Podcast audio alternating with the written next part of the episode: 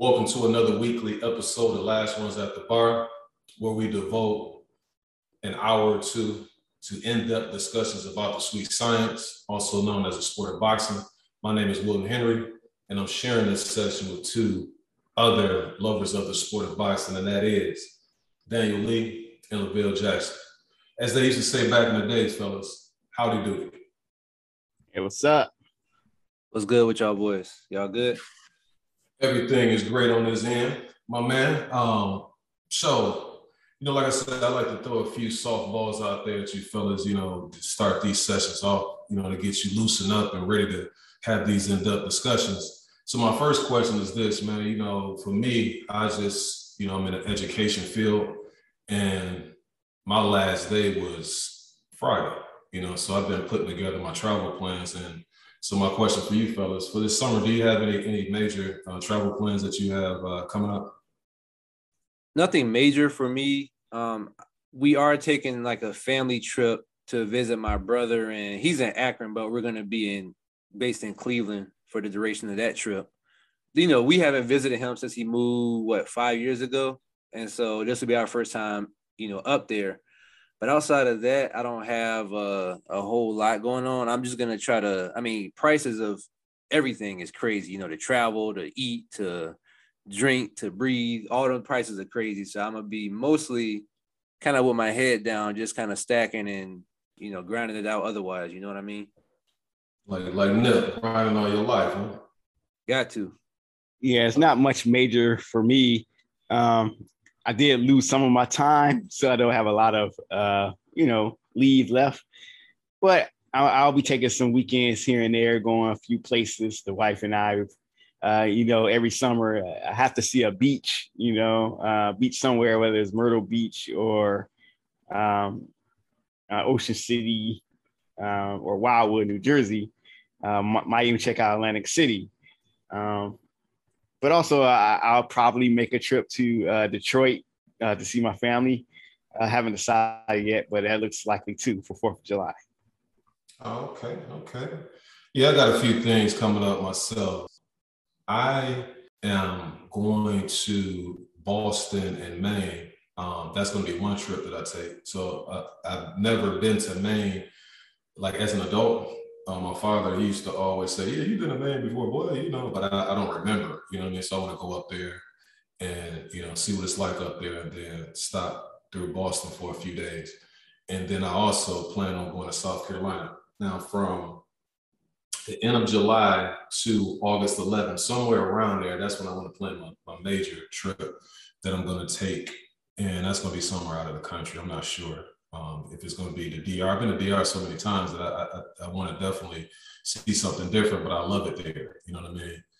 And yeah, that's that's pretty much my travel. I'm gonna tell you like this though, fellas, and I don't want to be going on too long with this, but I'm just happy to be back in a position to be able to see different parts of the country, different parts of the world. Because remember, I told you personally, you normally I don't put personal business out there like that, but man, it was tough. You know what I mean? Like that first from December through March, it was that was a tough time. Like I probably was out of like 18,000, just like just like that.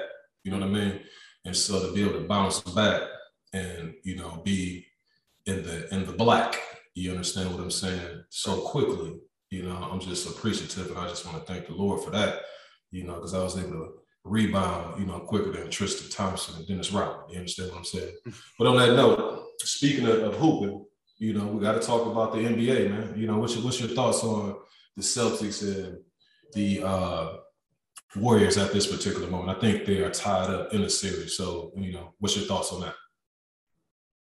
You know, last week when we talked about it, I said the Celtics are looking like they could have a trajectory of the 2015 Warriors, you know, being a beneficiary of injuries, right place, right time, peaking at the right time. But I felt like after that game four, they might be more like the 2021 Suns in the sense that they had the position to bury them. You know, with a 3 1 lead, like not a lot of teams going to come back unless you got LeBron James on it. Like literally, that's not going to happen. And I felt like they had an opportunity to do that at home and to really put them away morally, but they didn't. And now the momentum has shifted in a way where they're going back to Golden State. And you know, I don't think is their series. You know, I was I had doubled down on my Warriors pick because of you know our prediction way back when. So I'm gonna triple down on that. And I think the Warriors are gonna win. I, I, I mean it'll obviously be a six or seven game series, but I could see them winning the six. Yeah, I'll have to defer to my uh, my pops on that question when I when I talk to him on who will win the series.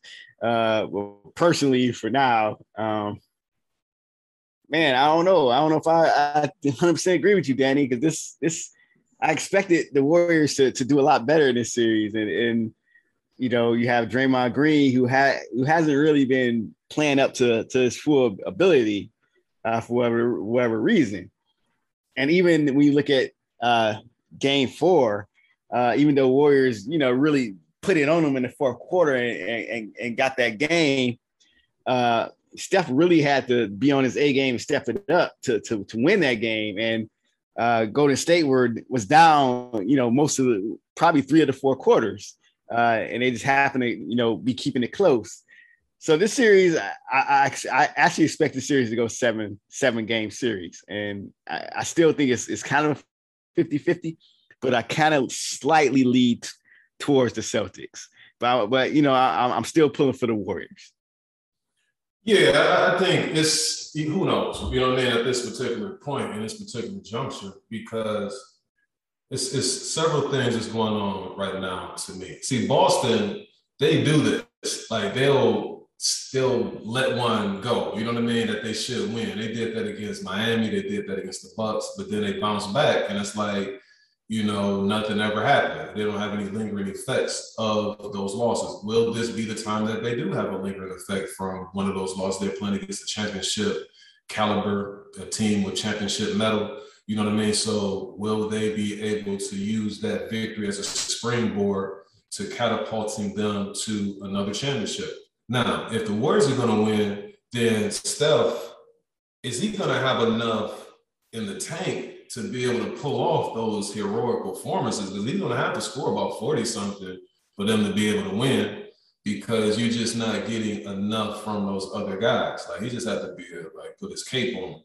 And he's a small little dude. A lot of times, guys in the in the finals and these big games, Jimmy Butler, LeBron, like I've seen them dudes like get tired and fatigued. They can't really they just don't have it, you know. So will he have enough? But the way he plays, he may be able to, you know, do it. I don't know. Um, as far as Draymond, I think Draymond is giving you what he has. You know what I'm saying? I just think that that's where he's at right now in his career, and he's he's uh, going against some really good defensively sound guys and a defensively sound team. So trying to, you know, he's really not much of a scorer anyway, but the way he plays, anytime you lose a little bit of athleticism and you're not the most athletic person already, then it just seems to, you know, it, it could have like uh, deleterious effects on someone's game, like a Draymond, especially like say going against somebody like that or a team like that. So that's what I think. But I have a question for you, a follow-up question before we get off into these topics, man. What do you think about Draymond his unwillingness to not do the podcast? Do you think that now I think that it really would be more of a storyline had they lost that last game, but since they won, I don't think it's that big of a story. But what do you think about that? Him like saying, No, I'm doing a podcast, you know, even when he's not playing so so good. I don't blame him. You know, like basketball players and athletes in general, there's this expectation that they're supposed to sulk in their locker room or sulk in you know whatever, you know when they lose or when they win, you know when they're seen in public it's like why are they out? And it's like, you know, you have a bad day at the office. Happy hour was made around having a bad day at the office, you know, more or less. Or or a good day. yeah, yeah, yeah, for sure, for sure. And similar to that, the podcast is good day or bad day for Draymond. You know what I mean? He committed to it. I listened to a previous episode because he was on Old Man and the Three JJ's, and he had gotten advice from JJ about like if you're gonna do this, you got to be consistent. Mm-hmm. And so it's like, what do the fans want? Do the fans want someone to be consistent? Do they want access to the athletes, or do they just want to police how athletes spend their time after the game, good or bad? So I'm in favor of him recording. I don't really have an opinion on that, honestly. Oh, okay. Well, I do. I, am I'm, I'm with you, Dave. Like, man, forget what they're talking about. Do what it is that you do, man. Like, that's he not hurting anybody. You know what I mean? He's talking about basketball. He just played it game. He has the most insight. You know, what is he supposed to do? Go on a like interview with somebody else, or he's supposed to, like you say, salt? No, he, he did the best he could. He's not even doing anything that is like gonna help or hurt his performance. Because after he gets off of, off of the you know podcast whatever he can rest or do it watch film or whatever you know what I mean? He needs to do so it's not like he's doing anything. Now if he was out like just gambling partying and stuff like that and you, you playing that way that might be a little bit of a different story. But he's just you know talking a little bit about you know what it is that he saw what it is that that was going on in the game and you probably want to hear from somebody who's actually participating and performing to know, you know, where their head is, you know, when it comes to the game. I don't know. I don't listen to his podcast. Now, if he's telling some secrets or something like that, you know, as far as what, okay, in this play right here, this is what we like to do. And, and um, the Celtics just over there taking notes, like, oh, okay, that's what they, you know, then that's a whole different story. But just, you know, talking about the game, I don't see anything wrong with that. But anyway, I also don't see anything wrong with talking about these topics that we're going to discuss. So let's go ahead and go to the DAZN card where you had Jaime Munguia. He was taking on uh, Jimmy Kelly, Irish Jimmy Kelly. Vale, what did you think about Jaime's performance yesterday? So Jaime Munguia versus Jimmy Kelly. Honestly, I was more impressed with Jimmy Kelly than anything. I mean, he he he had he went to this fight. Uh, he was out obviously the smaller guy. I mean, you look, it was a size difference where Munguia just looked a lot thicker. But Kelly had Munguia, you know, backing up. You know, he was hitting with combinations and counters and, and, and, all that. Uh, I think I had him winning uh, rounds one, two, and three. Kelly caught uh, Munguia with a leap, leaping left hook in the second round that, that got his attention. Uh, and Munguia was trying to make it a rough fight, and it, it just was not working. Then he tried to pressure uh, Kelly. That really wasn't working that well because Kelly was, you know, countering through him and, and hitting with these weird shots. Really, Munguia really didn't come a factor until he caught Kelly in the uh, in the fifth round with that left hook when uh, Jimmy Kelly he made this amateur mistake, kind of backing up, and he wasn't protected from from a clinch uh, and Munguia caught him backing up with a left hook that basically, you know, put him down. Um, Kelly got up. Uh, even by looking at his face, he, he was hurt. I, I, mean, he, he wasn't going to make it out of that round from when, when I saw it. Uh, um, Munguia put him down again with the right uppercut. Kelly got back up. I mean, you can't knock him for, for, for, for getting up. Uh, and, and Munguia just pretty much you know, unloaded on him and, and uh, dropped him a third time, prompting the referee to uh, to stop the fight. Now, when I look at Munguia, you know, after his victory with victory over Saddam Ali, um, he had some performances that wasn't very impressive. So Golden Boy kind of fed him, you know, a certain number of, of level of opponents uh, to try to work on some things. But you look at Munguia, he's 25 years old. So at this point, it's kind of is what it is. And with him, I mean, he's great offensively. Like when you look at him offensively, he's pretty good. But defensive wise, and and he, there's a lot of holes in his game. And then also when, he, when he's with a fighter who can match him with firefighter, or is not going to lay down, or you know his punches don't really affect the, his opponent that easily. He seems to have a little bit of trouble, uh, and he doesn't have you know enough things in his bag to pull out, which is going to help him on the top level. Uh, and some of that I think is, is due to him not really having a long amateur career. Um, because if I'm going to compare him to somebody, and, and you know, uh, when you look at someone like a, a puncher like Miguel Cotto, a boxer puncher who throws combinations great with the jab and all that, Cotto had enough amateur experience that you know once he started stepping up in level and getting hurt and getting caught and things of that nature, he could dig in his bag and still be a, effective boxing. Whereas, you know, Munguia really didn't seem effective when he was boxing, you know, and when Cotto, you know, stepped up to fight uh, Shane Mosley, he was able to dig in that bag further as Mosley expected him to be more come forward type of fighter. And, and we saw Miguel Cotto moving around and, and sticking and moving and being accurate. So I said to say, up to this point, Munguia, he, he hasn't really shown all those type of wrinkles that, that that can show that he can be, he can really, you know, beat someone on a top level like a Charlo or someone like that. So he's going to have trouble. But at the same time, at this point, it is what it is. You know, at this point, I'm, unless he's going to change trainers or have some epiphany, he's not going to change too much. So, I mean, it was good performance that his his his power bailed him out, but I would be concerned if I was his handlers about how often that power can bail him out because you have guys, you know, that when you hit them, they may not go anywhere. It may not hurt them. And you're going to have to have something to, to, to, to come get in that bag and, and pull it out for it. Is that it, sir? Yes, sir. I didn't think like that deeply into what I saw. You know what I mean? In this Jaime Munguia, Jim Kelly matchup. You know what I mean? And don't confuse Jim Kelly, you know, for the martial arts and actor, you know, you know, the, the man who famously said, Man, you come right out of a comic book. You know, that's not who we're talking about, right? We're talking about the boxer from Ireland. I thought that Kelly was impressive.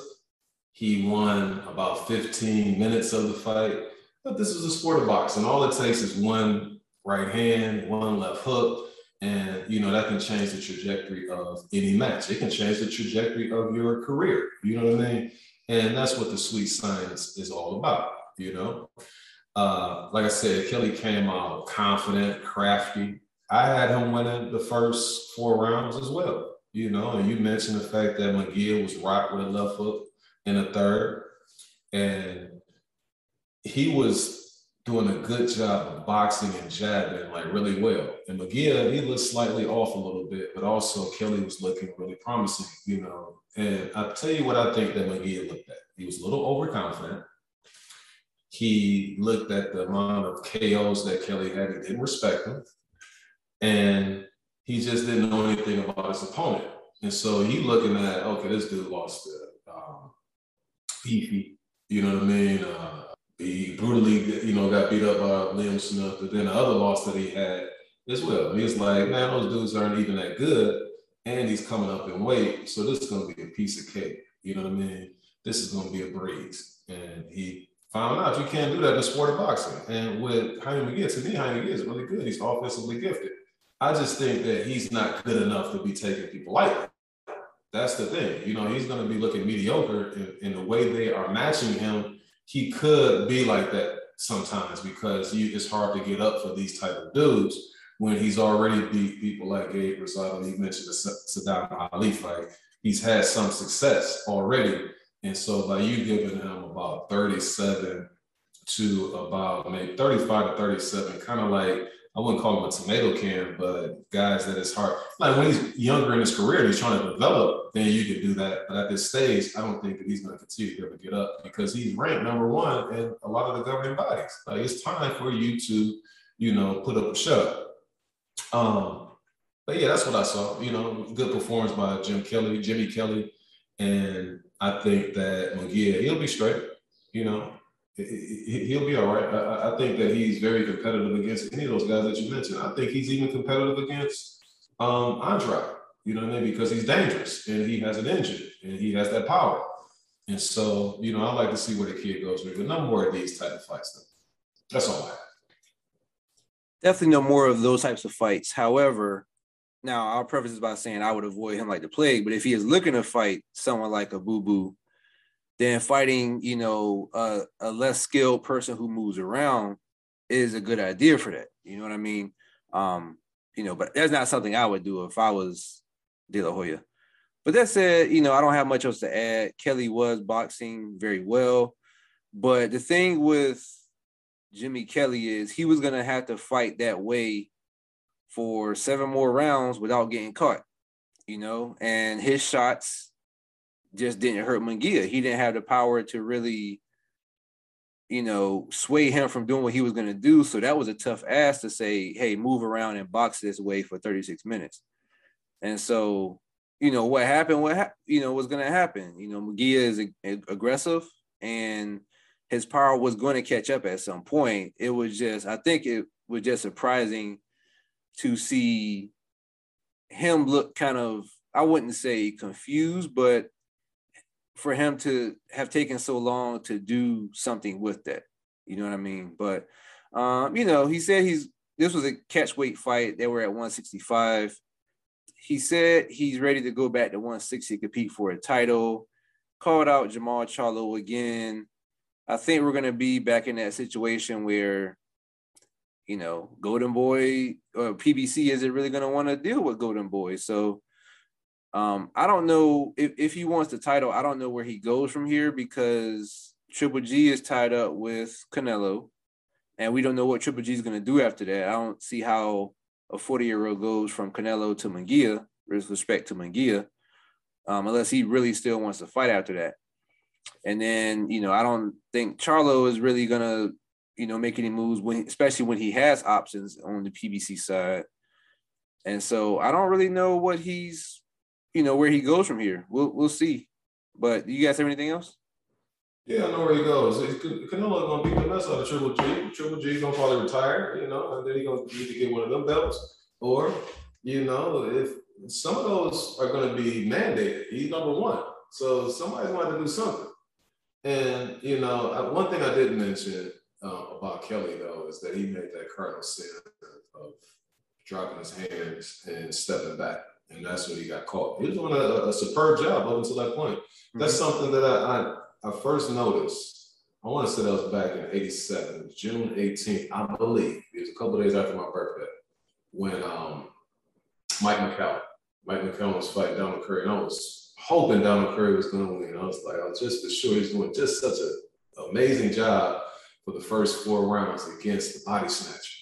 Then he made the fatal mistake. He stepped back, dropped his hands, and then McCallum hit him with a flush left hook lights out. He was looking up at the ceiling. Referee waved the fight. No need to even count. You know, I remember that just like it was yesterday. And Kelly did the same thing, but he didn't, you know, get knocked out cold. But that was definitely the end of the fight. You can't do that in the sport. But that's boxing one on one right there. not drop your hands and step directly back. You got to be moving to the side. Just don't drop your hands. You know, keep your hands up the whole time. But um, again, I, I see more promise out of Munguia. Like dudes have these moments. I've seen Triple G fighting Steve Rolls. Steve Rolls was to me was very competitive. He was on the verge of either being like very the draw or he may have been up. Triple G may have been up. Seeing guys do this where they don't really respect their opponent. Looking at that record, you don't have that many KOs. You look at the guys you face, and that tends to happen. You know, um, but I see when I see Jaime Munguia on and he's clicking, like offensively, like I say, I would not be surprised if he's not, if he didn't beat any of those guys. I've seen Charlo look horrible against the last guy he was facing, you know? Um, so I don't use this as any gauge of where Jaime Munguia is not as good as what they're saying that he is, because like I said, I've seen him too many times look very impressive, especially offensively. And then in that Gabe Rosado fight, I saw a few more wrinkles in there where he was able to take away certain things that his opponent wanted to do. Not to say that Gabe Rosado is this world beater, but he is an experienced guy with timing, and, and, he took that away from him on many occasions. So, you know, it's just one that, you know, it, happens in sport boxing. You know what I mean? Just it, again, I mean, don't take these guys lightly. And as far as far as his handlers, don't keep putting them in there with these dudes um, like this because you might end up being like, um, what is it? Garcia, Mikey Garcia, when he tried to cherry pick and it went wrong. And he did the same thing in this fight. He thought that he looked at the, the amount of that the guy had, who he lost to, and was like, you know, Sandover, whatever his name is.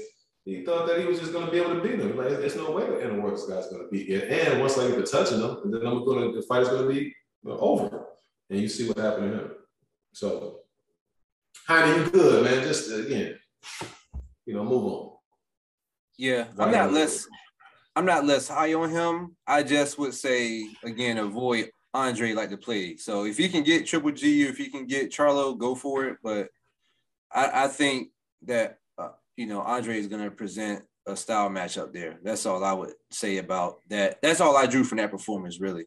Man, Boo Boo, Boo Boo he, he the boogeyman for what? Like what? He's talented. I don't see him fighting anybody. Like, come on, man. This dude is about 35 years old fighting uh, Jimmy Kelly still. You know what I'm saying? Come on, dog. No, I'm with you. I'm with you. You, you guys have anything anything else? no. No, man, I'm drinking this coffee, so I'm riled up. Let's go ahead and go to this next topic. What's up? We on it. So last night on ESPN, Top Rank had a card, and the headliner on Puerto Rican Day Parade Weekend was Edgar Berlanga back in action after a few months of inactivity, and he fought the 38 year old Alexis Angulo. What did you guys think about this fight?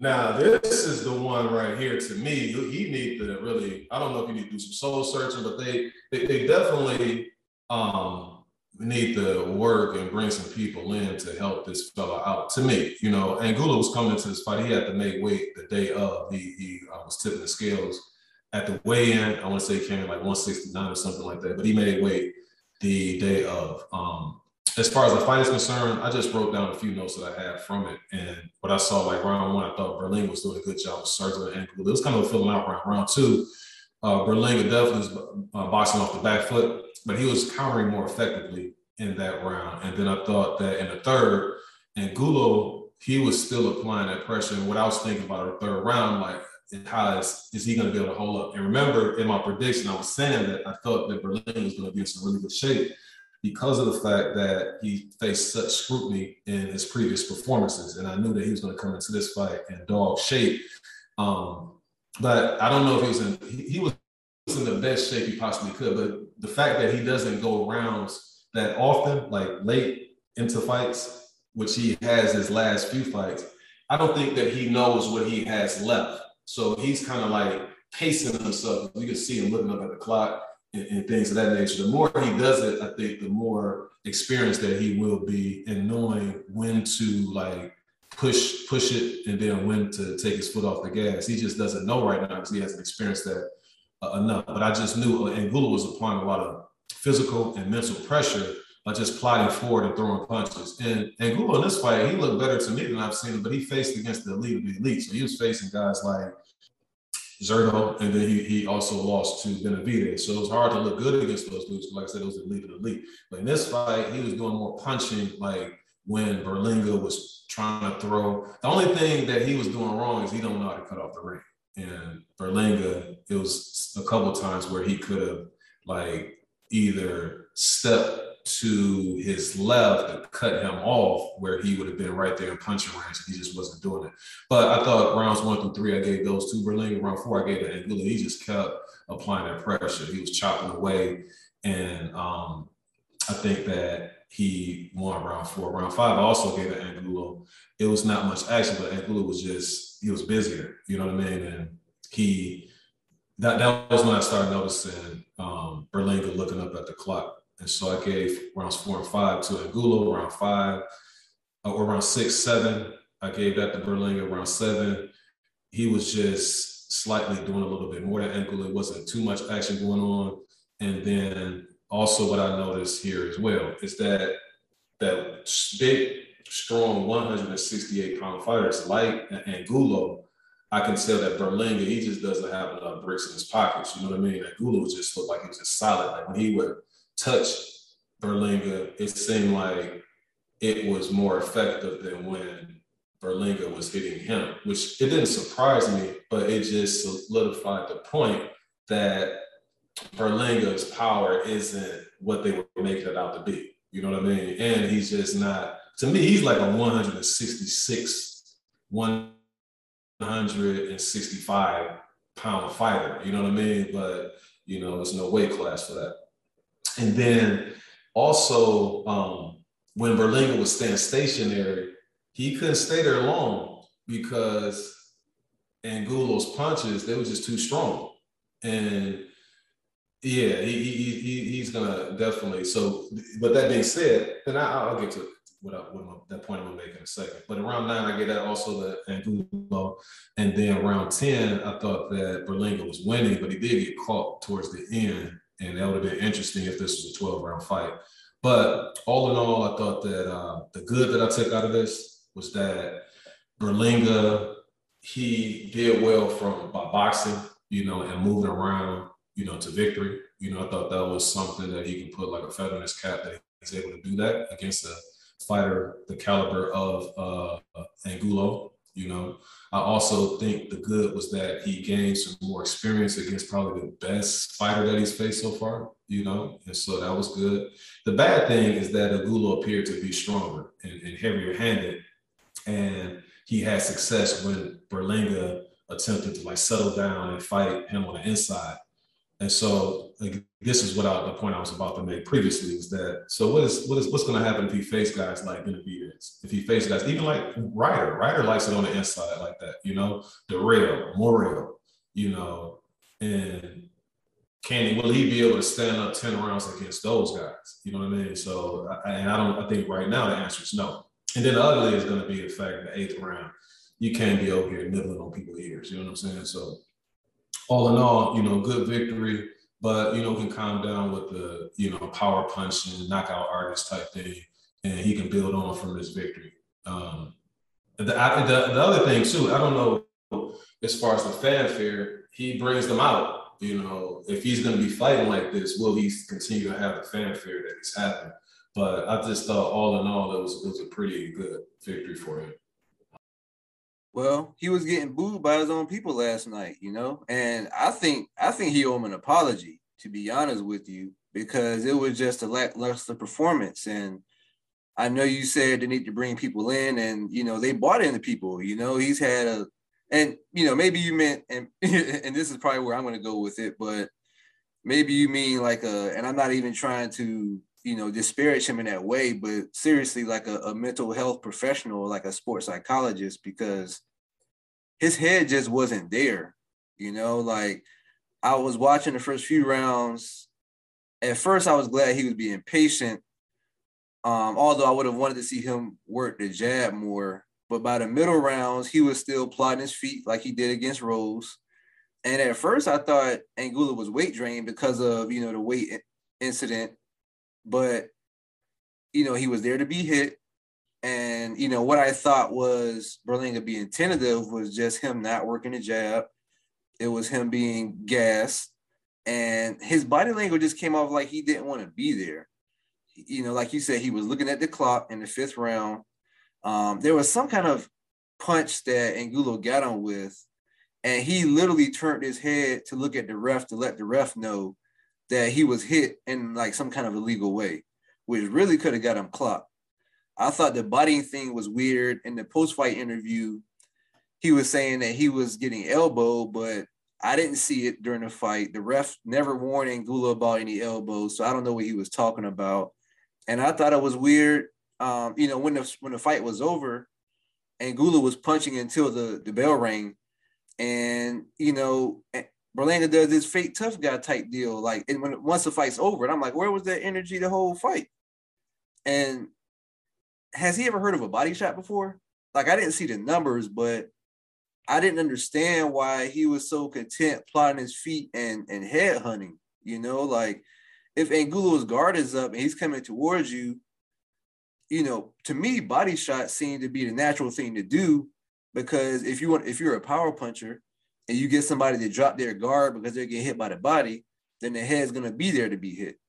So, you know, he's brought people in. I don't understand why he brings these people in though when he doesn't want to actually learn anything. I'm not gonna say he is who he is because he's 23. I'm not gonna write him off or anything, but whatever he's on right now to me is mental. And I wasn't surprised that he won I wasn't surprised by the scorecards, even you know, as wide as they were. I had it much closer than that, but I hope that he goes back to the drawing board. And you know, Deontay Wilder said he did the ayahuasca, you know, after the Fury fight. Maybe he need to do that too. I don't know, but last night just didn't do it for me. uh, yeah, the most interesting interesting thing about this fight was though I thought those scorecards. I'm like, there's no way that Angulo won what one round on two scorecards and only two rounds on the third scorecard. Matter of fact, I had I had Angulo winning 96 94 or a draw, and I could see Berlanga winning it close also. You know, Angulo, he pretty much fought his fight a lot more than Berlanga fought his. You know, he, he had um, Berlanga on the back foot. If anyone was going to the body, it was Angulo going to the body. Again, he had Berlanga backing up. Berlanga had to try to dig in his bag and try to box him, but it wasn't really working for him. And, and just like I mentioned previously with Munguia, I think it applies even more with Berlanga that he's that puncher who's going to have trouble when he can't get guys out of there. You know, it, it's going to be an issue. It seemed like Angulo was more effective when you know he had that high guard, and, and, and it seemed like Berlanga wouldn't really he wasn't effective punching around that guard. Uh, it, it, was just a lot of things I thought that Berlanga could have did better. Um, but also I, I also thought that Angulo at some points he gave away stretches of the round. I mean, even though he threw more punches than he, I'm used to seeing Angulo throw against opponents like Benavidez and, and, and Zurdo. He did still have points where uh, he, he's had his high guard up and wasn't doing much for a, a few stretches. And then, as uh, I think uh, Will, you alluded to earlier, he wasn't cutting off the ring like he should have. Berlanga was running around him in a circle. Um, but even then, I thought that uh, Angulo did a great job uh, against Berlanga, and he kind of, you know, exposed some flaws in Berlanga's game. And that, that, that I got to talk about that bite because what's, what's up with that? I mean, Berlanga tried to bite, or maybe he did bite Angulo in a show. I think it was a shoulder or his trap. And I was just looking at it and I was thinking about it like if somebody tried to bite me in my shoulder, I mean, it was just odd and it, it, wasn't a good look. And even the crowd at the end of the fight, they knew it wasn't a good look for Berlanga. Um, so he got away in this particular fight. Uh, but you'll have to ask a question what was going to be like him going forward? Um, what is going to be, especially with guys like, you know, and he's, he's in a, a tough weight class with, you know, Canelo, and uh, Benavidez, and then you have guys like David Morrell who is coming up also. Um, that you know we alluded that that would be a, a good fight for Morrell. I think it'd be a better fight for Morrell if he's looking for a victory now. Um, I, th- I just thought Berlanga would have did better, um, and, and, of course, Angulo was busting him up, blazed nose and all that when you look at a fight like this, it's like, who would you rather be? And when I ask myself that question, I would rather have been Angulo. Anything else you, you want to share, guys? Oh yeah, oh yeah. Let me ask you a question. Yeah, ask me a question. Not necessarily you. I'm just this is just a general question, right? Um, where do you see him as far as like right now? Would you rank him like top 20, top 10? At 168? Yeah, that's where he's fighting, right? I was like, I mean, at 168, I, I mean, I'm not looking at the the, the list. I can see him in the I can see him in the latter end of the top 10 because he's a rising star. I mean, he's not like not number star. 18. It's, it's, it's, it's, talent level, sir. Not not I'm not factoring any of that type of what you see as far as his abilities. Would you rank him in the top 10, top 20? I can see him in the top 10, six to, to 10. You triple. Oh, wow. Better man than me. I, I could maybe see him in the top 20 because I don't know 20 super middleweights off top, mm-hmm. but it ain't top 15.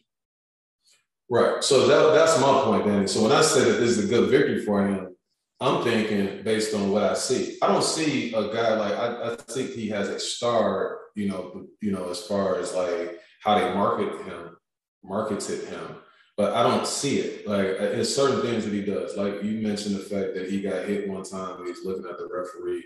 At the end of the fight, he got hit, and then it's like he used this defense mechanism of trying to, you know, come at Angulo now with all this, you know, rough guy energy. To me, that's a, a fake bully. You know what I'm saying? That's somebody who's who has a persona.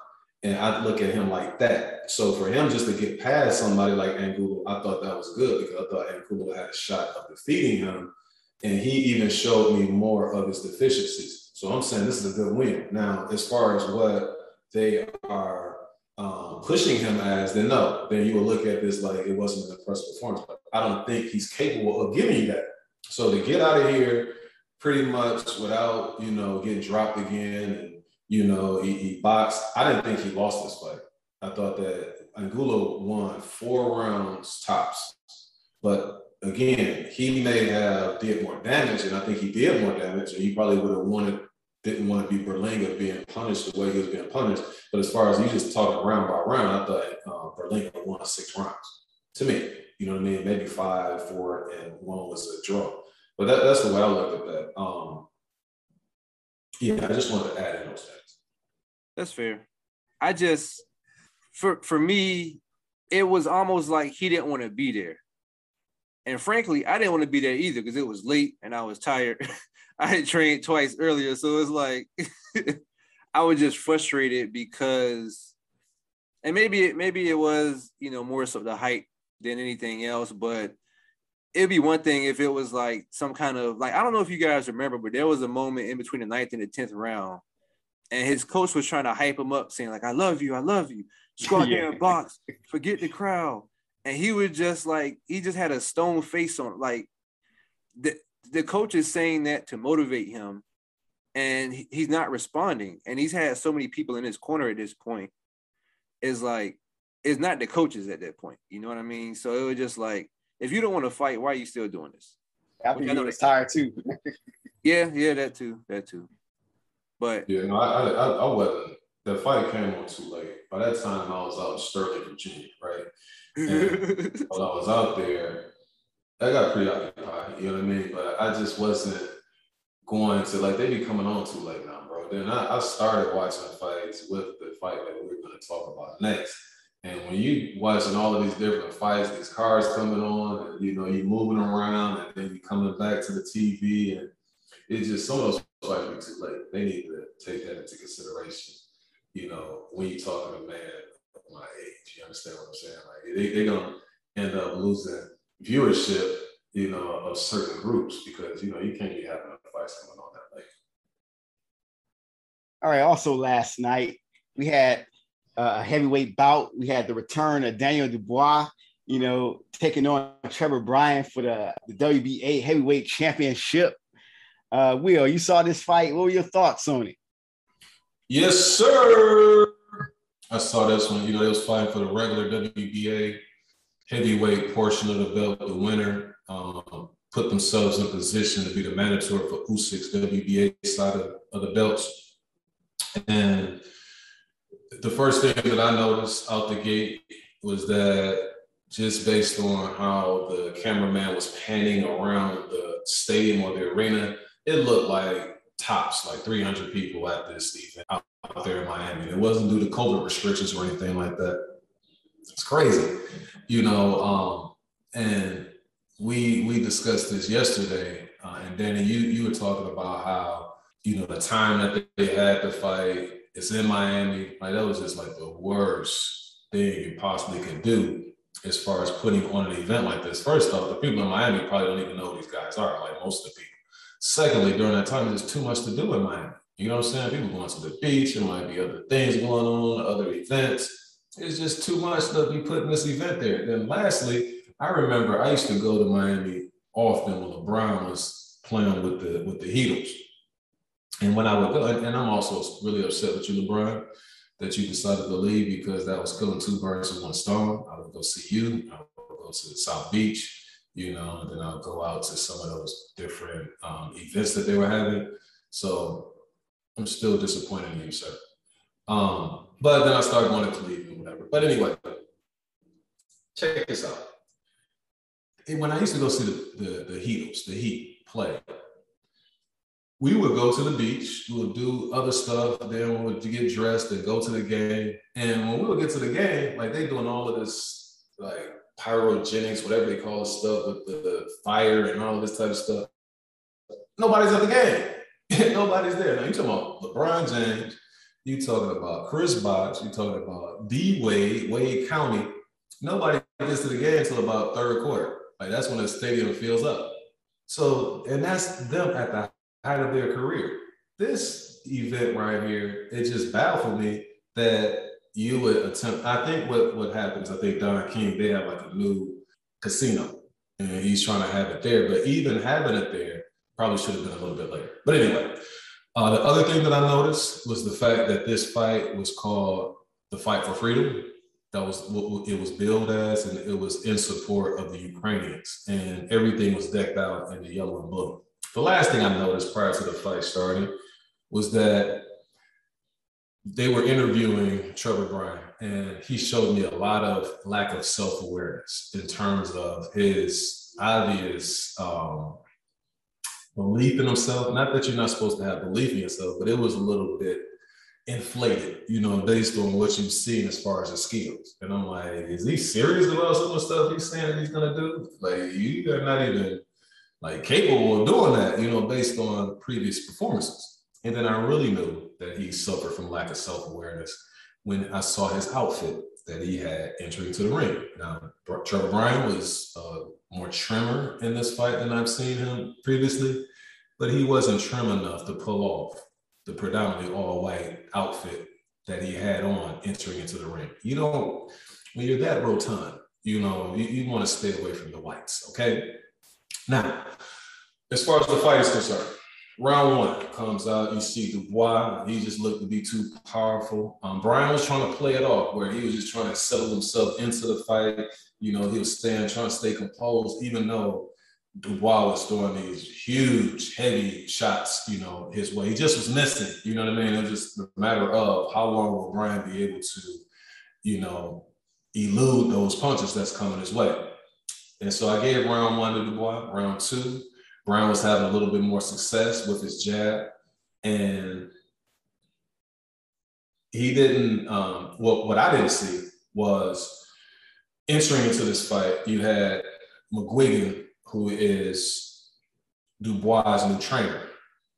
What he was saying is you're going to see a totally different Dubois as far as the head movement. I didn't notice that because Bryan was able to land a few, or quite a few jabs. You know, it was, it was reminiscent of the fight that he had against Joyce. You know what I mean? It's just that Ryan doesn't have a stiff jab like Joyce. You know, it's more of a, a flickering type of jab. He's still a big man. He was landing those, those jabs, but you still had to get around to to Dubois.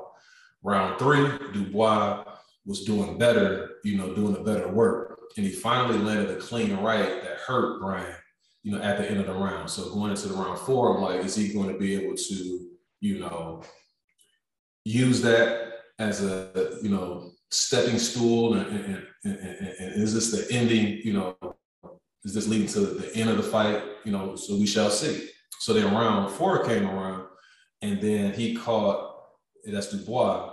He caught Bryan um, with the right hand, I believe, that wobbled him. It was either right or left, I can't remember.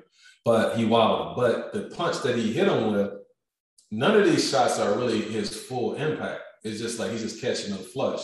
And then about 30 seconds later, he caught him again with a flush left that had Bryan fall down face first. And they say when, when fighters typically land face first, that's that's the end of the fight, and it certainly was. Again, not a shot that he had full impact on, but it was just so flush. He's a big guy, you know what I mean? A big, heavy-handed guy. And so he ended things. Uh, now that was to me was an impressive victory. And the end was one minute and 58 seconds in the fourth round. He becomes a WBA regular title holder. What he's saying is that, or at least Shane McGuigan is saying that they want someone like Dillian Whyte next. It's kind of calling out Dillian Whyte. And I think at this stage of each guy's career, I would have to favor him against Dillian Whyte coming off a knockout loss. But if Dillian Whyte is the Dillian Whyte that him at his best, then that's a really good fight because Dillian Whyte can crack. But you know, we know he's susceptible to those those uppercuts. You know, so like right now, I think that that's a good fight for Dubois, you know, moving forward. The last thing I'm going to say is this this was a good win. Kudos to him. But at the same time, I don't think it answers any questions that we had after the Joe Joyce fight because Bryan just didn't present that type of problem that would, you know, allow us to see him um, in a fight where he's going to be challenged like that. So, you know, the, the you know, the questions are still there, but we can transition into uh, your thoughts or you guys' thoughts on that. Nonito, uh, Donaire, and Inoue Inoue um, fight that they had earlier in the week. Um, we, we didn't have an opportunity to touch on that. What do you guys think about that? I thought that it more or less, well, the result played out the way I thought it would. The speed at which it happened played out way quicker than I thought it would. I thought that eventually, Inoue, sharpness would get to him. But as they were trading, and Donaire looked game, like he didn't look washed in any capacity. He didn't look older. Donaire looked like he was trying to, you know, bait him into some things. He was moving well and trying to figure him out. But Inoue was just sharp. And towards the end of the first round, I was like, this is going to be a problem. Uh, it was definitely the second round, but I think he had a rock once in the first round. And the way, but the way he was landing so clean in the first round, I was like, this is gonna, this is not gonna end well for Donaire. And I'll, I'll just say, you know, we all know how it ended at this point, you know, but I didn't learn anything new about Inoue, but I thought that it was a very impressive win. I am a Donaire fan. I don't want to see him go out like that again. You know, for him to say he didn't see the punch coming, you know, that's scary. And there's nothing else for him, you know, at 118. I don't know what he's going to do from here, but I know that Inoue was interested in an undisputed fight with Paul Butler, and then even possibly mention, you know, moving up to 122 if he can't get that or in the future. So if this is the fight where Donaire rides out into the sunset, you know, he had an amazing career and in a way just asserted his dominance here and showed why he's at the top of the pound for pound list. That's really all I got. Yeah, I learned something about Inoue. I learned that that, that brother's like kind of like Bruce Lee. You know what I'm saying? Like he just he's a mean little son of a gun.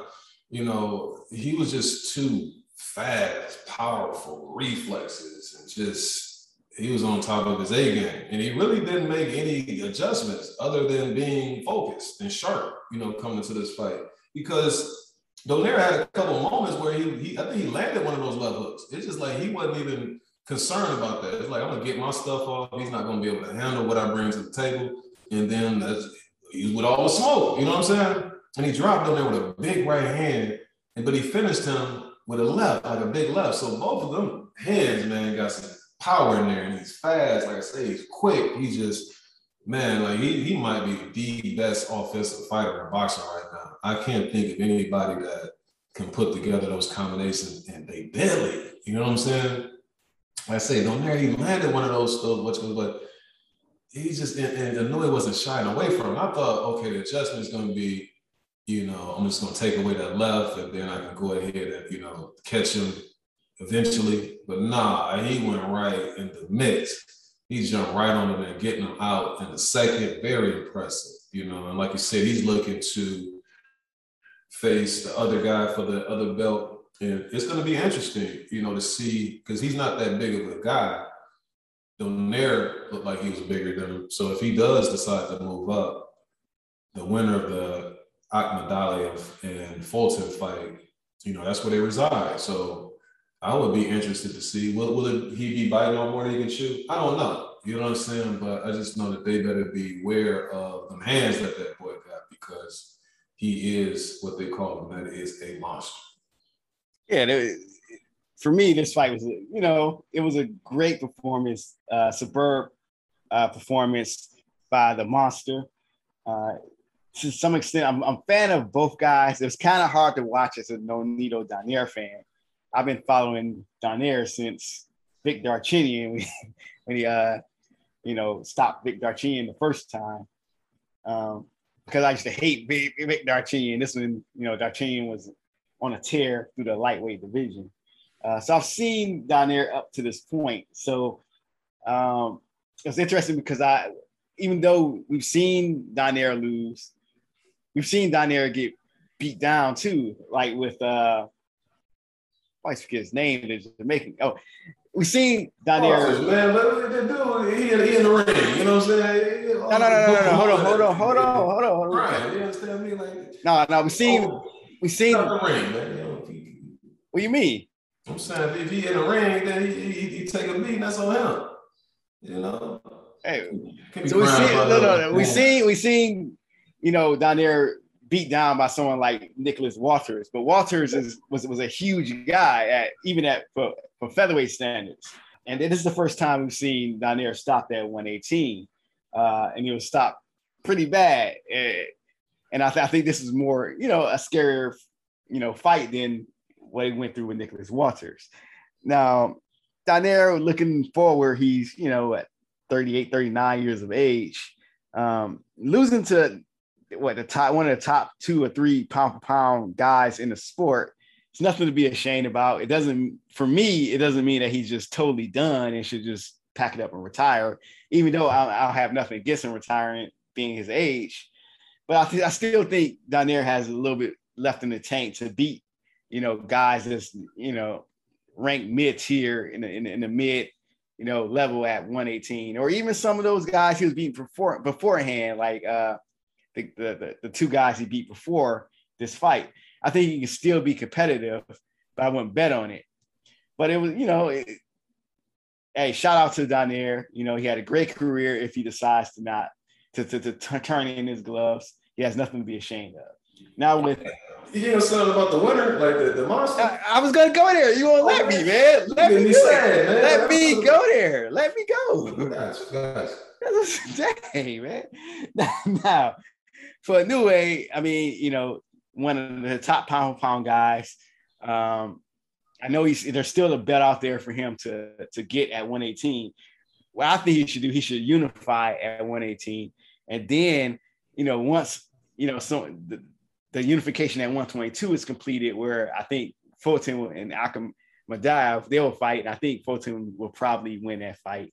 You know, we're not, we're not 100 percent not sure until it happens, but that would set up a fight, a type of fight that we haven't seen in a long time, and probably not sure if we have seen it in the four belt belt area era, which you'll have a four belt champion, unified undisputed champion, uh, taking on another four belt unified champion in a weight class above them. You know, and, and we, I'm not sure if we've ever seen that in the four belt era yet.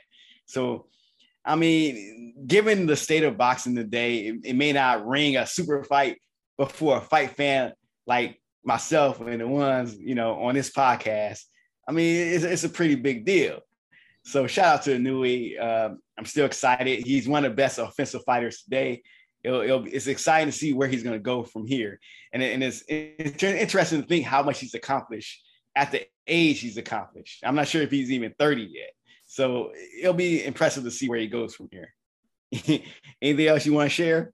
Will? Yeah, I, I would definitely. Uh, I'm not betting against that dude. Not, not with that offense, because I, I think that I, he he got some power. You know what I mean? So I would be more concerned for him facing him for from a like a, a damage standpoint. Like he might take sustain some punishment, but I wouldn't I wouldn't pick against him. Not at 122. I wouldn't. I think Fulton is more tricky, but I don't think he would punish him if he's not successful. I think the other guy has the capability of doing that.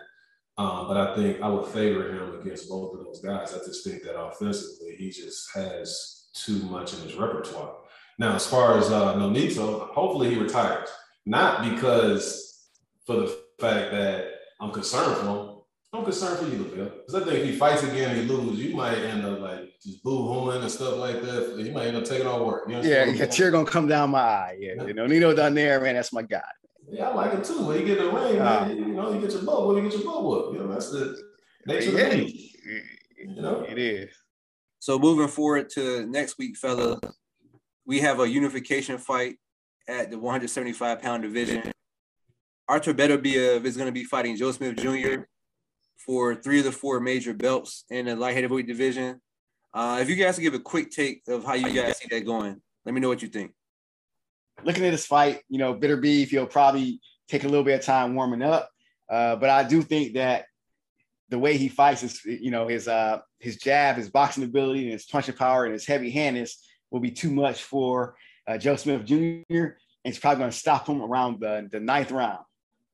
Yeah. Um, I don't know if you guys have watched the, I forget how Top ranked brands it, but it's like they're all access. But I watched the first episode of this and you know, Joe Smith Jr. was talking about the common man nickname and how he got that from when he fought Bernard Hopkins. And Bernard sat there and was like, it was pointing to Joe Smith like common man, and will point back to himself and say uncommon. And Beterbiev should just get B Hop to do the, the, the press conference because this is when it would count to me. Uh, I agree that Joe Smith Jr. has maximized his talent, but uh, Beterbiev is just uncommon. You know, he's a different animal even at this age. I think he's going to overwhelm him, and I think that Joe Smith Jr.'s aggressive style is actually going to do him a disservice um, and cause him to get caught earlier. And I think he's going to get stopped around the seventh round. Yeah, when I think about Joe Smith, for some reason that Kendrick Lamar average Joe song pops in my mind. This is why they mess with me. Basically my joint. But he, he definitely is an average Joe, but he has that right hand. And that's when I look think about this fight, that's the thing that concerns me if I was Beterbiev, is that he, although he's a wrecking ball, he's destructive, he has massive power in both hands. That's the one thing that I'm concerned is him at some point getting tagged with that punch because Joe is going to be in there as long as he possibly can. He doesn't show any quit. Now, when you have guys like that who have the grit of the Joe Smith, sometimes if you have an elite fighter with something that they have like a special effect, then he does have special effects in both of those hands and he's going to be in line there to receive that punishment from him. It's just a matter if if Joe Smith is able to endure that punishment and then be able to deliver that that one to the kisser. You know, so that's the only thing that I think about this one because if you look at pretty much every box, Beterbiev is going to check off. Like he's better at this, he's more elite at this.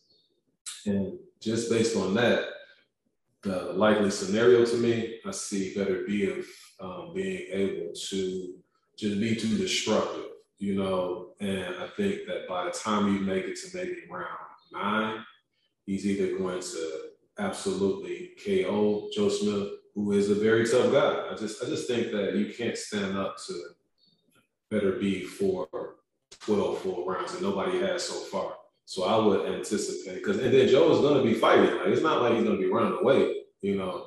But at some point he'll catch up to him. So I'm going to say ninth round TKO. Either the referee's going to wave it off his corner's going to be like, nah, it's just too much, Joe. Like, we got to end these things. I, you know, you got a life after boxing. So that's the way I see it.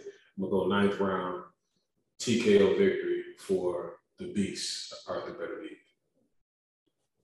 All right, so let's um, in, in other news, we just uh, became aware that it looks like Robert Garcia is going to be training AJ in this rematch against Alexander Usyk. Do you think that that's how do you think that that's to uh, work out for AJ? I don't know. I really don't know. Uh, I think Robert Garcia, as far as what he brings to the table as a trainer, he he is very offensive, offensively minded type of trainer, and there's nothing wrong with that you know, one of the best trainers that I've ever seen, which is Emanuel Steward, was offensive minded also, even though he taught defense. You know, he he was he was big on if you can get a guy out of there, you get him out of there. So uh, I'm not sure because I, I do think that the problem with AJ it wasn't with his training or with who was training him. I think the problem was him mentally, and, and I'm not sure if a, a trainer is going to change that. So we'll, we'll have to see when it happens. But up to this point, I'm not sure if if selecting Robert Garcia is going to help him. Yeah, I think that it's cool. You know what I mean? To get a different set of eyes and, get you know somebody that's that may see a few things differently. You know what I mean? Because what he he learned from his previous coach, I don't know if he's going to keep him and then just add Robert, you know, on. But it's always good to have a different set of eyes because then they can because if you keep doing something over and over, it's like you're gonna keep getting the same results as they say. And maybe some of the deficiencies that he may have, or some things that he's just not doing, or something that giving him that backbone that he needs in order for him to push himself in situations where he's kind of hesitant that they that may be able to help him. You know what I mean? I don't know if, if Robert's over here training or if he's over there in the UK, but it will certainly help out. I like for a UK fighter to come to the States and get some of that that tutelage over here because there's certain things I think that we have that it, it kind of helps and propels those guys to another level, like a Lennox Lewis, right? You know, you know, it, it's a little bit different. Him training in the crime, you know, it give you a little bit more of a backbone, you know, and you see things, you experience things that people push you, you know, and you gotta stand up for yourself. And I think that that may help AJ. I don't think it's gonna hurt, and it may not help. It may be a situation where you need more time with each other. Hopefully, it doesn't do this because sometimes when guys get new trainers, they kind of in between stops. And he definitely don't want to be in between stops against Usyk because Usyk gonna take full advantage of that because you're thinking about what you used to do, and then it's like you kind of in between. I saw uh, the most recent case of that is when I saw Danny Jacobs when he left his trainer and he was fighting against Gabe Rosado. It was partly Gabe Rosado, but it was also the fact that he was in between styles and he just didn't look like the Danny Jacobs that I was used to seeing. Yeah, so hopefully that that's not the case. I don't think that it, it's going to hurt him if he's not in between styles. Yeah, that's the thing that concerns me, right? Because so he loses in what late September, October, November or so. He goes on his tour in the U.S interviewing or working with different trainers or whatever. And then nothing really comes of it. And now they're saying the fight's supposed to happen in August, the rematch. And now he's been work. He, he starts working with Garcia. You know what I mean? It's like, you know, you interview for that job, and the job is like, well, we like you, but we actually we don't have fun for that position right now. But we gonna keep your resume on file. It's like, why did you wait so long to to bring him into your camp. Because now what you have is you have what three months maybe to change up whatever you need to be changed. And I just don't think that that's enough time. He should have been working with him or at least like meeting with him or something. Like I think on the surface level, he's gonna fix some things, but Usyk has been too good of a boxer for too long for AJ to make a change. And I wouldn't say the ninth inning, but like the seventh inning and the things that AJ would need to correct isn't like something that you correct in three months. You know what I mean? So I don't think this really changes the outcome of the fight. And I'm very perplexed as to why they waited so long to bring, you know, Robert Garcia into camp. So it's just it's, it's weird to me. Did you guys have anything else on this? Um, not really. Uh, I just think AJ it's what Vail said that the thing that's really going to be the most important for him is going to be mentally, man. Like his heart has to be as big as his physical size or more. You know what I mean? And I think that that's where he lacks the most. You know what I'm saying? Like when it comes in, in, in certain moments, he kind of shells up. And if that's not corrected, I, I can't see him having much any more success than he had in the first fight against Usyk. See, really, AJ, his best bet was just to be the big man in there, come at Usyk, you know, treat him like a little dude. But it, he runs risk of doing that too, because what if he does it? If he's not able to get him out of there, then he might just be tired and fatigued, and Usyk's to buy circles run, and, and it could even be worse than that. But he's gonna have to decide what it is he's gonna do. But his best bet to me against somebody that's small as Usyk is just to go in there and just rough him up, you know, and bully him. You know what I mean? But he's just he's trying to box and stuff like that. I'm like, what are you doing? You know, so the mental approach is, is and, and heart. And the other thing too, you can't teach a chin. You know what I'm saying? Your chin is your chin. So he, he, he a little fragile there too, a little brittle. So, you know, we'll see. You know, I like AJ. AJ's a cool dude. Um, but at the same time, uh, we shall see. Yeah, when I think of like the mental aspect of it, right? Some of the mental aspect of it is the stability of it, which is even why it's perplexing to me that they waited so long. Because even if nothing else, for the familiarity of Robert Garcia coming into camp, you know, earlier, like that, I feel like that would have made a difference. Like, I give you guys an example, right? So I was gone for 10 days and I have this Oura ring that tracks my sleep and it gives me like a sleep score. And my sleep score was low for the time I was gone. And I'm like, why is my heart rate up? Why is, you know, all these things? I'm still getting the same amount of sleep. Despite the second night that I was back at my house in my bed, my sleep score was back to normal just because I had changed locations. And so, like, it's those little things that you don't really readily think about that makes a difference when it comes to that mental stability you need to really level up your game, especially in a fight game. So it's just weird to me. You got anything else, Phil? No, sir. Cool. Uh, last quick thing just came in that there was an interview with Eddie Hearn, and he was saying that Amanda Serrano and her team actually turned down the rematch after what we thought was the fight of the year so far. She turned down the rematch with Katie Taylor in Ireland, and instead she's going to co-headline with Jake Paul at Madison Square Garden on August 6th. You guys have any thoughts on that, or you know why she may have turned that down? Uh, well, I have no idea. You, you, know, this information just became available, so I haven't read anything on it. I'm just speculating. Is pretty um, pretty sad to me because that fight right there, it would set all records if they decided to do it again. Um, maybe she wants this fight with Jake Paul, you know, Cole headlining this card uh, coming up, and then they can go into a rematch. But from an economic standpoint, like she would, she would really, they would really do well, and it would definitely be another boost to women's boxing. So hopefully in the future they decide to do it. Um, I don't know if she that she expressed interest in having a fight over there in Ireland in Katie Taylor's backyard.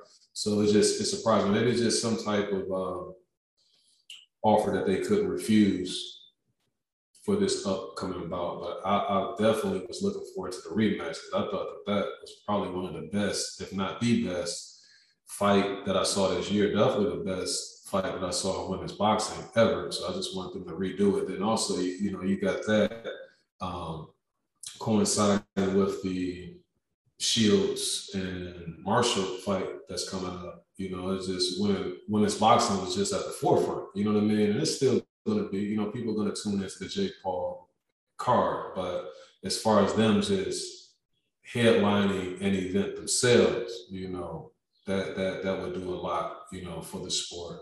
Um, but it's just a fight that I want to see. So I have no clue as to why she is isn't taking the rematch, but hopefully um, they'll get something done after this event. Yeah, I hope it's a scenario where you know maybe she wants to build herself back up before that, or maybe her team wants to build herself back up. But it doesn't seem like it was it had anything to do with money. Because if it did have something to do with money, you know that's a no brainer. But I thought it was perplexing. But you know, it's also a thing where I guess we just got to wait and see what division is. You know, I don't know who she's gonna fight at Madison Square Garden, but I think she's moving. I imagine she's moving down back down to weight mm-hmm. to defend her belts, and so um, yeah, we'll see. But you know, hopefully, you know, it's a entertaining fight that she's to be in next, and I don't know what's next for Katie Taylor with this, but you know, good luck to both of them. Yeah, I, I kind of, I don't know. I think it might be about money, and here's why. Let's say you got three million dollars on the table would you get would you want 50% of $3 million or would you want 90% of $2.2 million you see what i'm saying so whoever she fights it, it, it probably won't warrant uh, a 50-50 or 60-40 whatever split they had last time um, and even even if it's not about the money i mean even if it's not squarely about the money when it comes to katie taylor i mean they can continue to build up to a rematch, you know, and, and you know, Serrano could take her bout with, with somebody else and showcase her more. So to try to build the rematch up even further. Because even though, you know, the the re, the, the first fight did what it did, it got people hype and stuff like that. It still wasn't exactly like the crossover event where, where people who don't watch boxing are like looking at women's boxing a different way. So I don't know, maybe it's a marketed thing with, with you know Jake Paul and, and, and whoever's promoting the bout. but yeah, we, we shall see. You know, I, am more curious of what Katie Taylor is going to do and what she has to say about this, um, because I, I, I think the, the date for the fight with Serrano's next fight is set. It's already set, so I believe it's August 8th. Uh, so they already have the date locked, and I and I and I, and I don't believe that it, that they're going to change the opponent to Katie Taylor. Even Katie wanted this fight, so I, I don't know. I don't know. I, I don't. I'm not 100 sure why they would do it that way, but you know, like a boxing fan, you know, I would more so like to see the fight between Taylor and Serrano, see the rematch. I'm a boxing fan first. Uh, I'm not a casual fan. I'm definitely not a businessman. So if I had to choose my pick, I would want on August 8th, I would want to see Amanda Serrano versus Katie Taylor. Hmm. Well, I'm gonna say this. That would be if they're thinking about see, here's the thing. Like when you're doing this right that, that sounds all fine and dandy, but you still lost to Katie Taylor. So if you have that blemish on your record. That was a mega fight. That's the fight of your career right? Katie Taylor's not getting any younger. She's 35 years old. To me, she's on her last legs. She could have just decided to hang them up. And you still got that loss on your resume. And so, regardless of what it has done, the magnitude in which it what it did for women's boxing, I thought it did wonders for women's boxing because you had that field out of ring, Madison Square Garden. I saw people talking and social media was buzzing about that fight. So it did some stuff for women's boxing you know, to what degree, you know, I, I can't really call it. But like I said, when we talked about it previously, I thought just based on that buzz that it had, how it exceeded expectations, that you probably got some new young girls coming up who want to do the same thing, you know, at the very least. But like I say, um, it, it would be, I would jump on the opportunity sooner than later and not be playing these type of games, you know, as far as not accepting the offer to get some gift back. Because like I said, Taylor is not getting young. She's 35 years of age. And if she could easily just hang them up, have one farewell fight in Ireland. She she won the fight of the uh, women's biggest boxing fight in history. You know what I'm saying? So yeah, she could Floyd Mayweather the mess out of uh, of Serrano like he did Pacquiao. And they didn't give no rematch. I want to, you know, fight the century. So shoot, I'm riding up into the sun, so I'm fighting Andre Bertos and stuff like that. You know? So she better be careful playing that game. Anything else we got? No, sir.